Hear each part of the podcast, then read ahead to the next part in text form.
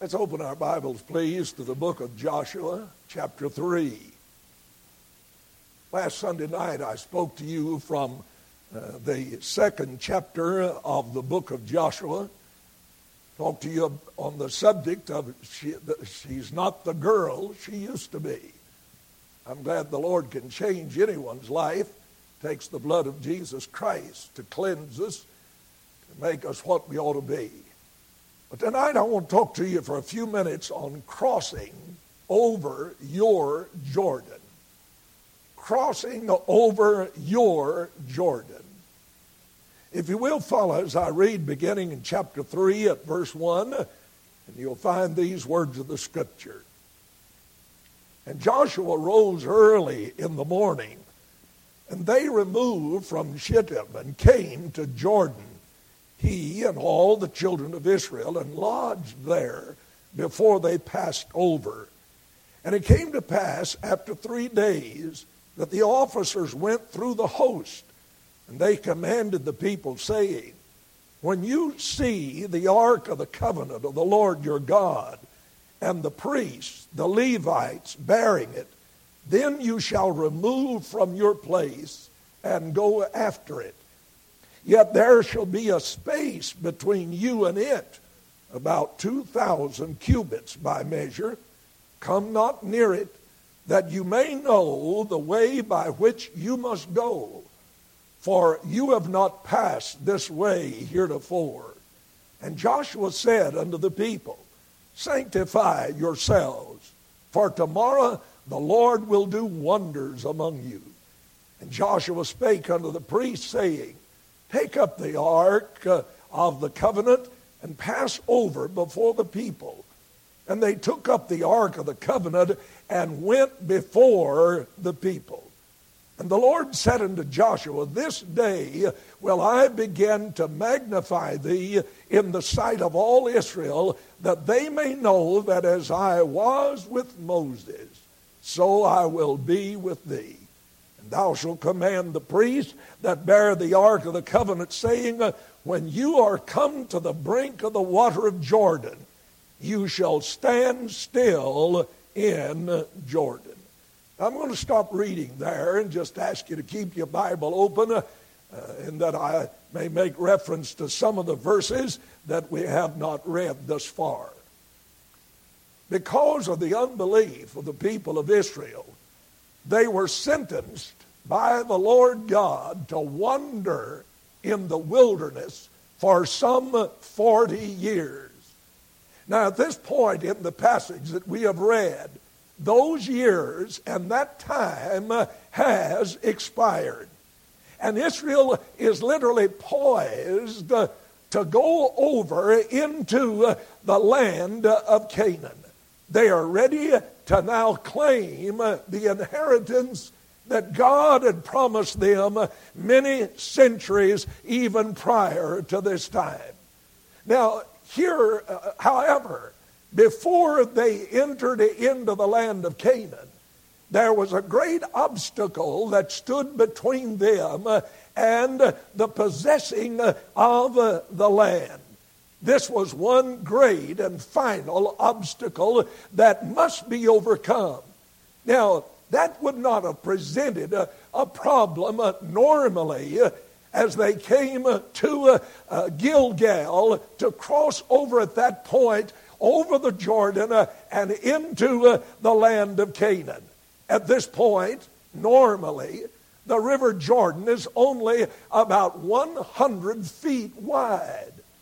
But amazing, you'll discover, it seems that God always chooses to do things in such a way that when it is done, no man can boast saying, We did this on our own. In fact, the only way Israel could get across the Jordan was by a supernatural intervention from the Lord God. Now, as you look through the Bible, you'll find that it seems the Lord does that quite frequently. So man cannot be glorified and cannot boast that he accomplished these things. Think of Daniel in the lion's den. Certainly it wasn't Daniel who closed the mouths of the lions. If it had not been for divine and supernatural intervention, Daniel would have been breakfast for those lions. But no, God intervened, and Daniel could never stand and say, I closed the mouths of the lions. No, but Daniel had in truth and willingly could testify that God was his salvation and closed the mouths of those hungry lions.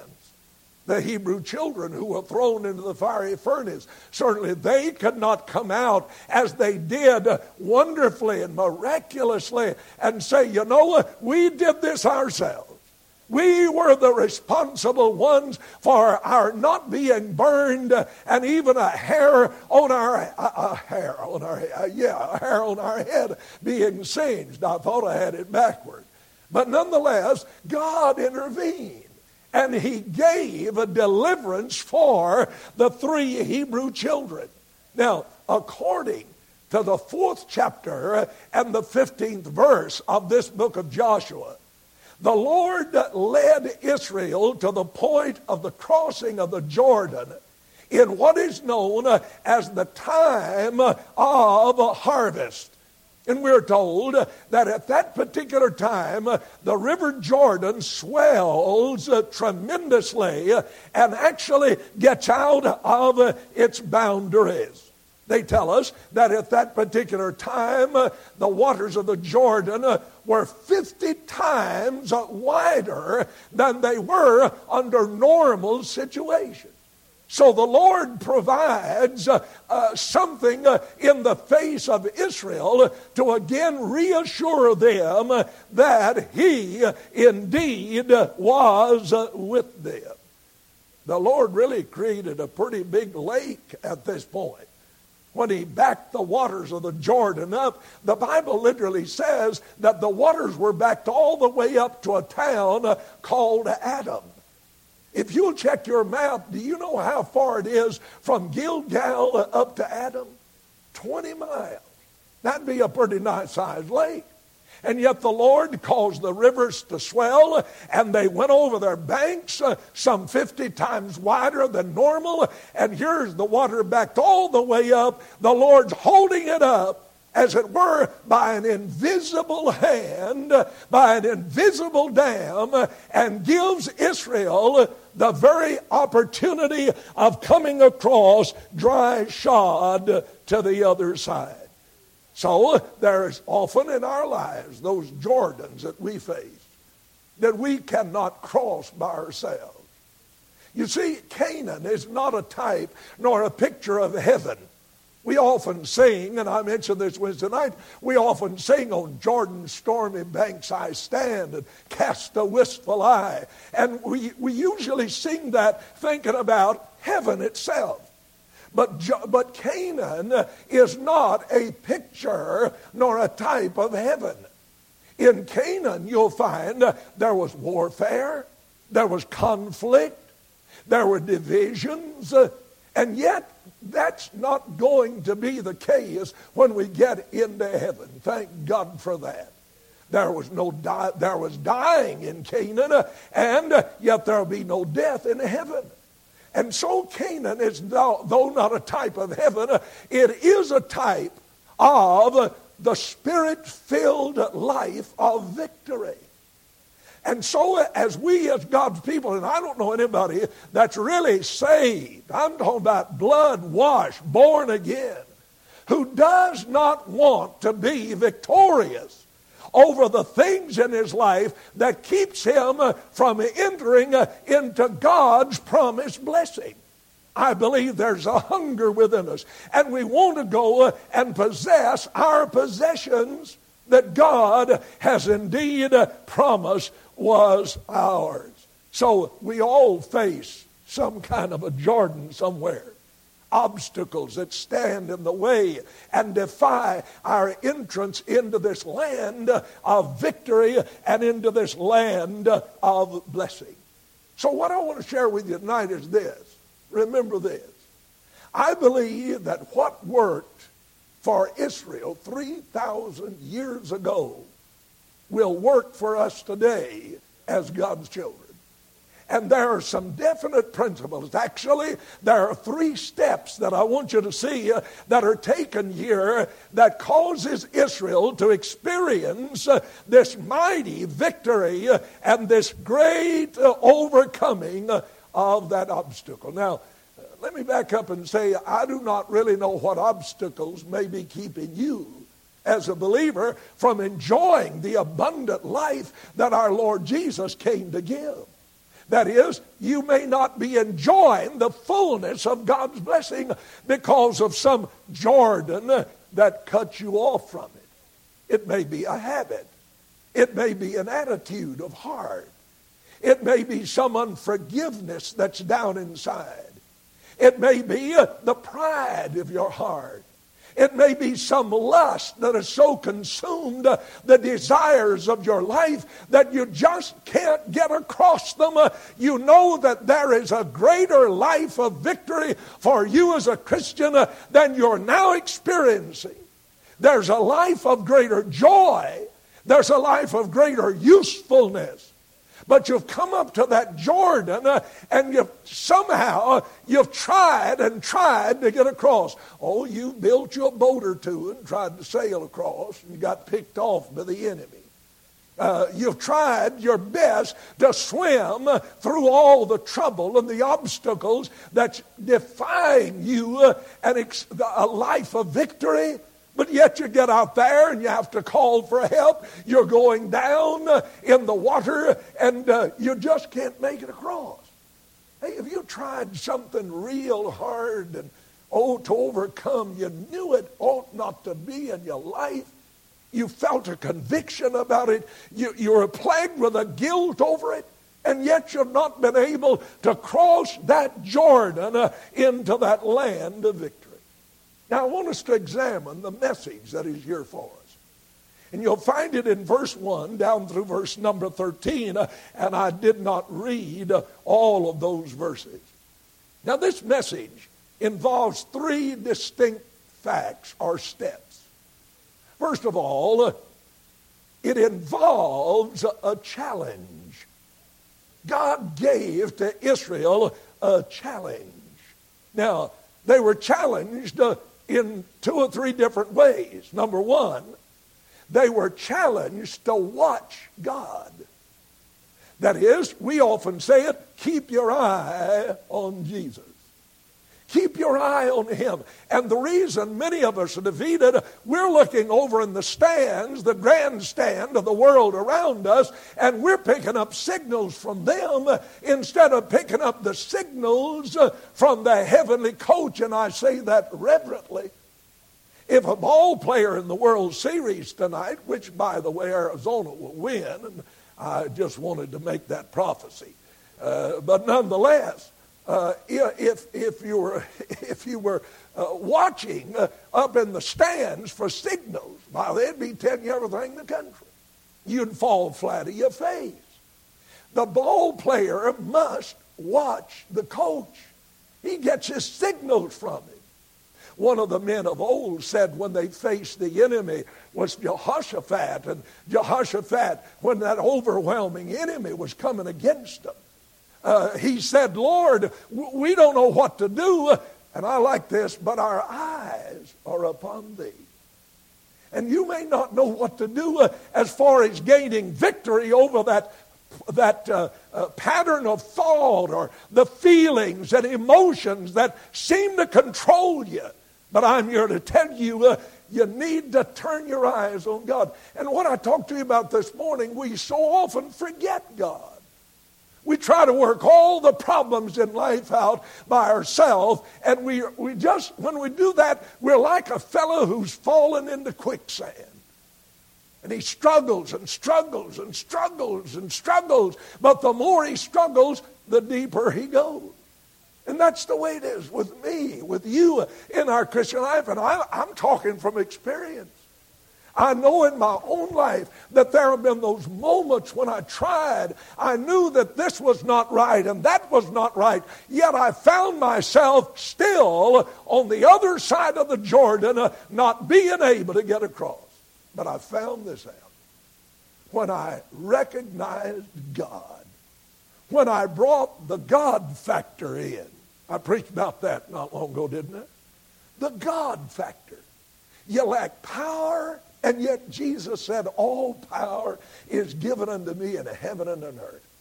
There are no impossibilities with him. And don't let the devil convince you that you have to keep on and on struggling and being defeated and conquered and having to stay over on the other side of Jordan away from your Canaan. You don't have to do it. Don't you believe the devil's lie. The Lord's promised us that we can have victory through our Lord Jesus Christ. Now, thanks be unto God, which giveth us the victory through our Lord Jesus Christ. Now, so the Lord would have us to watch Him. And uh, He wanted Israel's eyes turned upon Him. By the way, and I'm, I'm saying that from, because of this fact. Some seven times in this third chapter, you'll find the Ark of the Covenant mentioned seven times in this third chapter. Now, what was the Ark of the Covenant? It was that piece of furniture in the tabernacle upon which rested uh, the Shekinah glory of God. It was the very, uh, the very symbol of the presence of God among, and uh, among his people. Inside that ark is another key. Inside the ark was God's covenant with Israel, which speaks to us of the covenant that God's given us. We have a new covenant sealed in the blood of the Lord Jesus Christ.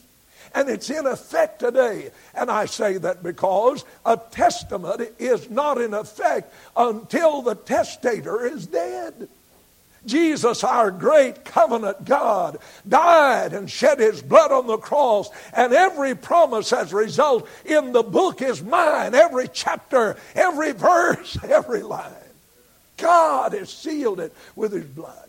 And so then, uh, this very covenant, the Ark of the Covenant, was indeed uh, to be recognized. Uh, the Lord Jesus, indeed, is our Ark of the Covenant, isn't he? Uh, he came down in human form. Uh, the Word was made flesh and dwelt among us. We beheld his glory. The glory is the only begotten of the Father, full of grace and truth. He came down and dwelt. The word dwelt, I talked to you some Sundays back on this fact, and the word dwelt, same word for tabernacled. He tabernacled among us. The tabernacle speaks of Christ. Every piece of furniture in the tabernacle of the wilderness reveals Christ to us in a most wonderful and blessed way. And so then uh, we are to watch God. Uh, this one who is Emmanuel, God with us. In other words, it's simply this Israel, when God moves, you move. But until he moves, don't you move. Uh, you know, uh, Israel was on the other side of Jordan, but I want you, let me ask you to look at something lest I forget it. Look at verse 1 again. And Joshua rose early in the morning, and they removed from Shittim. Now, that word simply means thorns. I'd hate to live among thorns with you. If I did, I'd be getting out as soon as I could. So here, Israel moves from the place of thorns, and I dare say they think, I'm glad to get out of that bunch of thorns. But no sooner they got out there, they come up to this other obstacle that stood in their way and brought great dismay to them and discouragement. You know, sometimes we think, well, I got out of this problem and I'm free of problems now. You just wait a minute.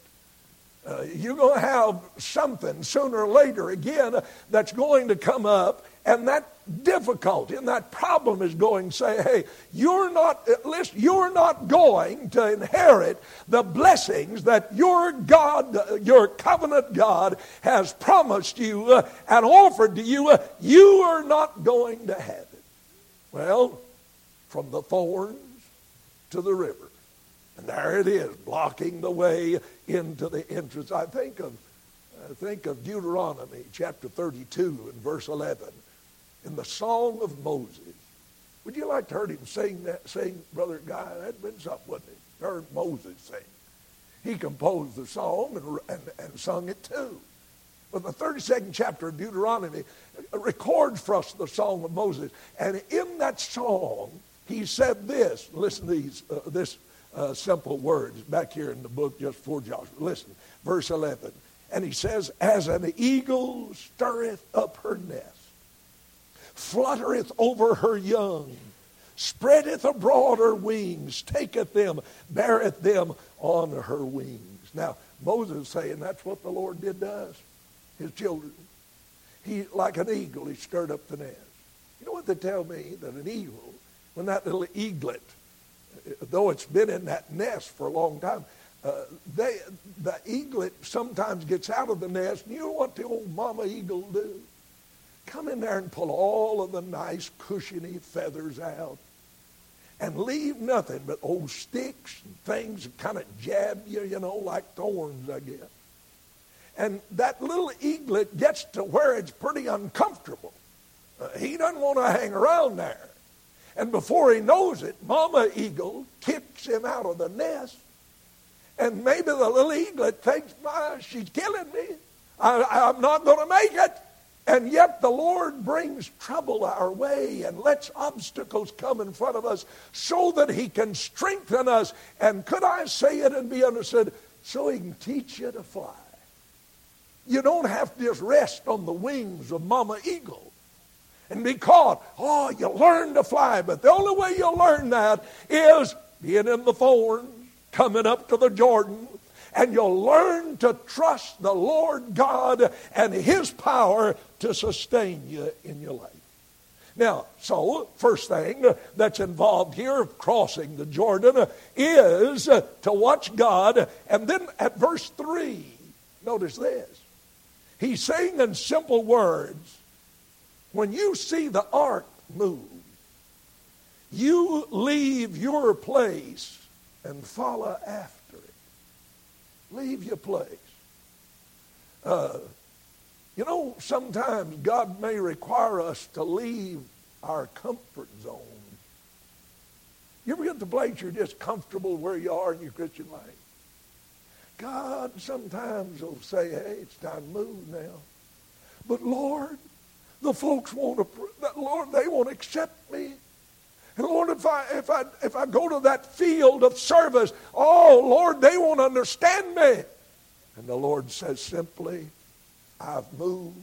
Now you follow me. You follow me. Uh, indeed, uh, uh, these people in Israel, they were resting.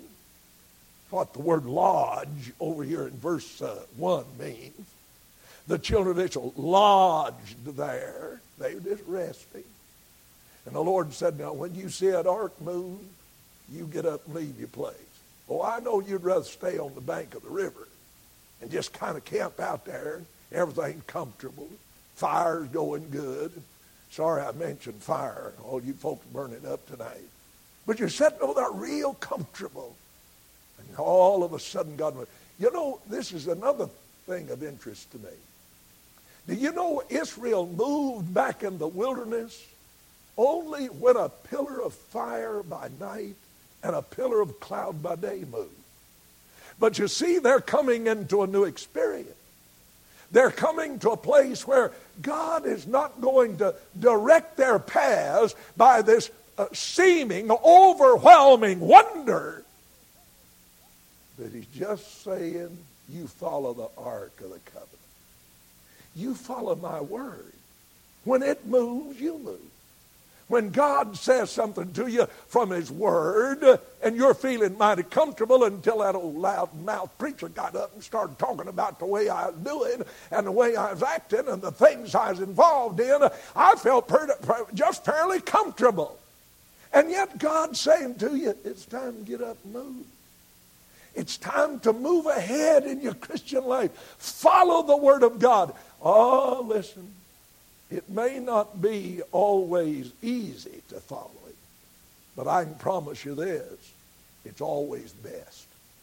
It's always best. One thing I've discovered in my life as a Christian, and that is, you heard me say it before, I've discovered that the will of God is always the best for me.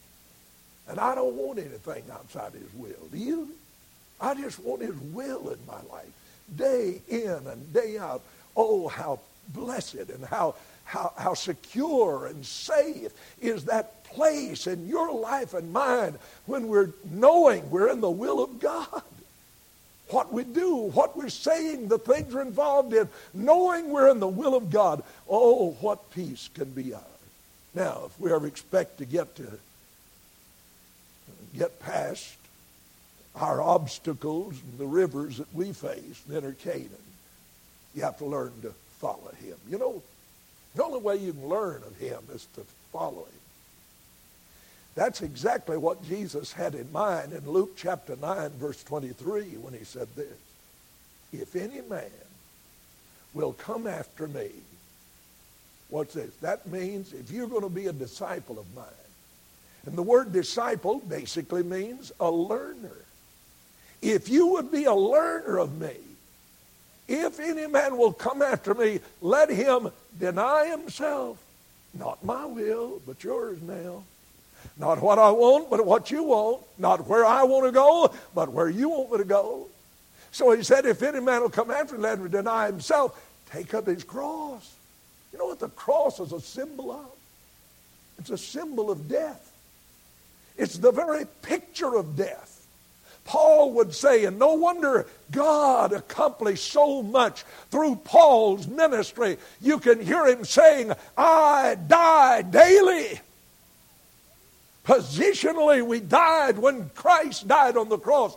But in a practical practicality of life, we die daily. That is, we reckon ourselves dead every day, every moment of our life. And it takes that reckoning, that accounting of what God has done for us in Christ. If you'll deny yourself, take it across, and uh, follow me. So the second thing, if you're to cross the river, is not only watch God, but follow him. And then thirdly, and I'll close, the Lord would instruct them to honor him. Here's a strange thing at verse 4, and notice what it says. Yet there shall be a space between you and it, about 2,000 cubits by measure. Come not near unto it, that you may know the way by which you must go, for you have not passed this way hither, uh, heretofore. Honor God. Now he said, I want you to stay, what he say, uh, 2,000 cubits. That's about 3,000 feet. Uh, actually, it measures up to about uh, a half to three quarters of a mile. Now, here the ark has moved out, and the Lord saying, Don't get too close. Don't get too close. I believe what he's saying is this not only watch God and follow God, but honor God. Honor Him. Too many people want to make God some kind of one of their old buddies. But we're not to look at God as an old buddy. Not at all. Familiarity with divine holiness often brings us to a cheaper kind of living. You hear these people who have no regard for God's holiness, and they talk about the man upstairs and they'll talk about God in terms of cheapness and buddiness. God, listen, God is a holy God. He is a sovereign God. And yet we come and try to approach him sometimes in the most flippant manner. My friend, listen, uh, he is the king of the universe. He is the creator of this world. And we dare not come into his presence, you know, with some kind of flippancy. Uh, well, I won't say that. I'm going to go on. If we follow, you mark this down. If we are willing to follow, he's willing to lead. Jesus taught in that disciples' prayer, he taught us to pray and lead us not into temptation. But you know, a lot of folks, when they're tempted, they follow after the temptation. God wants us to follow him, and he wants us to honor him. Honor him in your life. And, and certainly, uh, the, the challenge that God gave to these people was to clean yourself, sanctify yourself, set yourself apart. We need everyone to examine our own lives. See that we're clean, clean before God, holy in His sight, living the kind of life that we know God would have us live. May God help us then to not stay on the other side of Jordan. Let's get on the cross. Let's begin to experience greater victory. And I believe that divine intervention of parting the waters of Jordan just gave the children of Israel more courage, more determination than they had ever had before. For soon now they're going to face the city of Jericho, another great obstacle. But notice how they go around that city in obedience to the Lord's word. Uh, and I believe every act of obedience in our lives strengthens us for another act of obedience. And if we have failed and to learn to obey God in the little you're not going to obey him in the big thing. If a youngster hasn't learned to be obedient to his parent at home, you need not expect him to be obedient when he gets out in society. There's that obedience again. May God help us, folks, not to be content to rest over on the other side, but cross over. Let's pray together, please. Heavenly Father, I pray that the simple truth of this message tonight uh, will lodge in our hearts. If nothing else, Lord, make us so discontent with our paltry lives and living for Thee Lord, somehow help us to desire and be determined by thy grace and thy power to live in that land of victory as your child. Thank you again for your blessings. Thank you for your presence. Help us as we go from here and tomorrow as we go out into the world. Help us to be a faithful witness. Help us to be a clean vessel. And may, Lord, we keep our eyes on you. May we follow you. And above all else, may we honor you in our lives.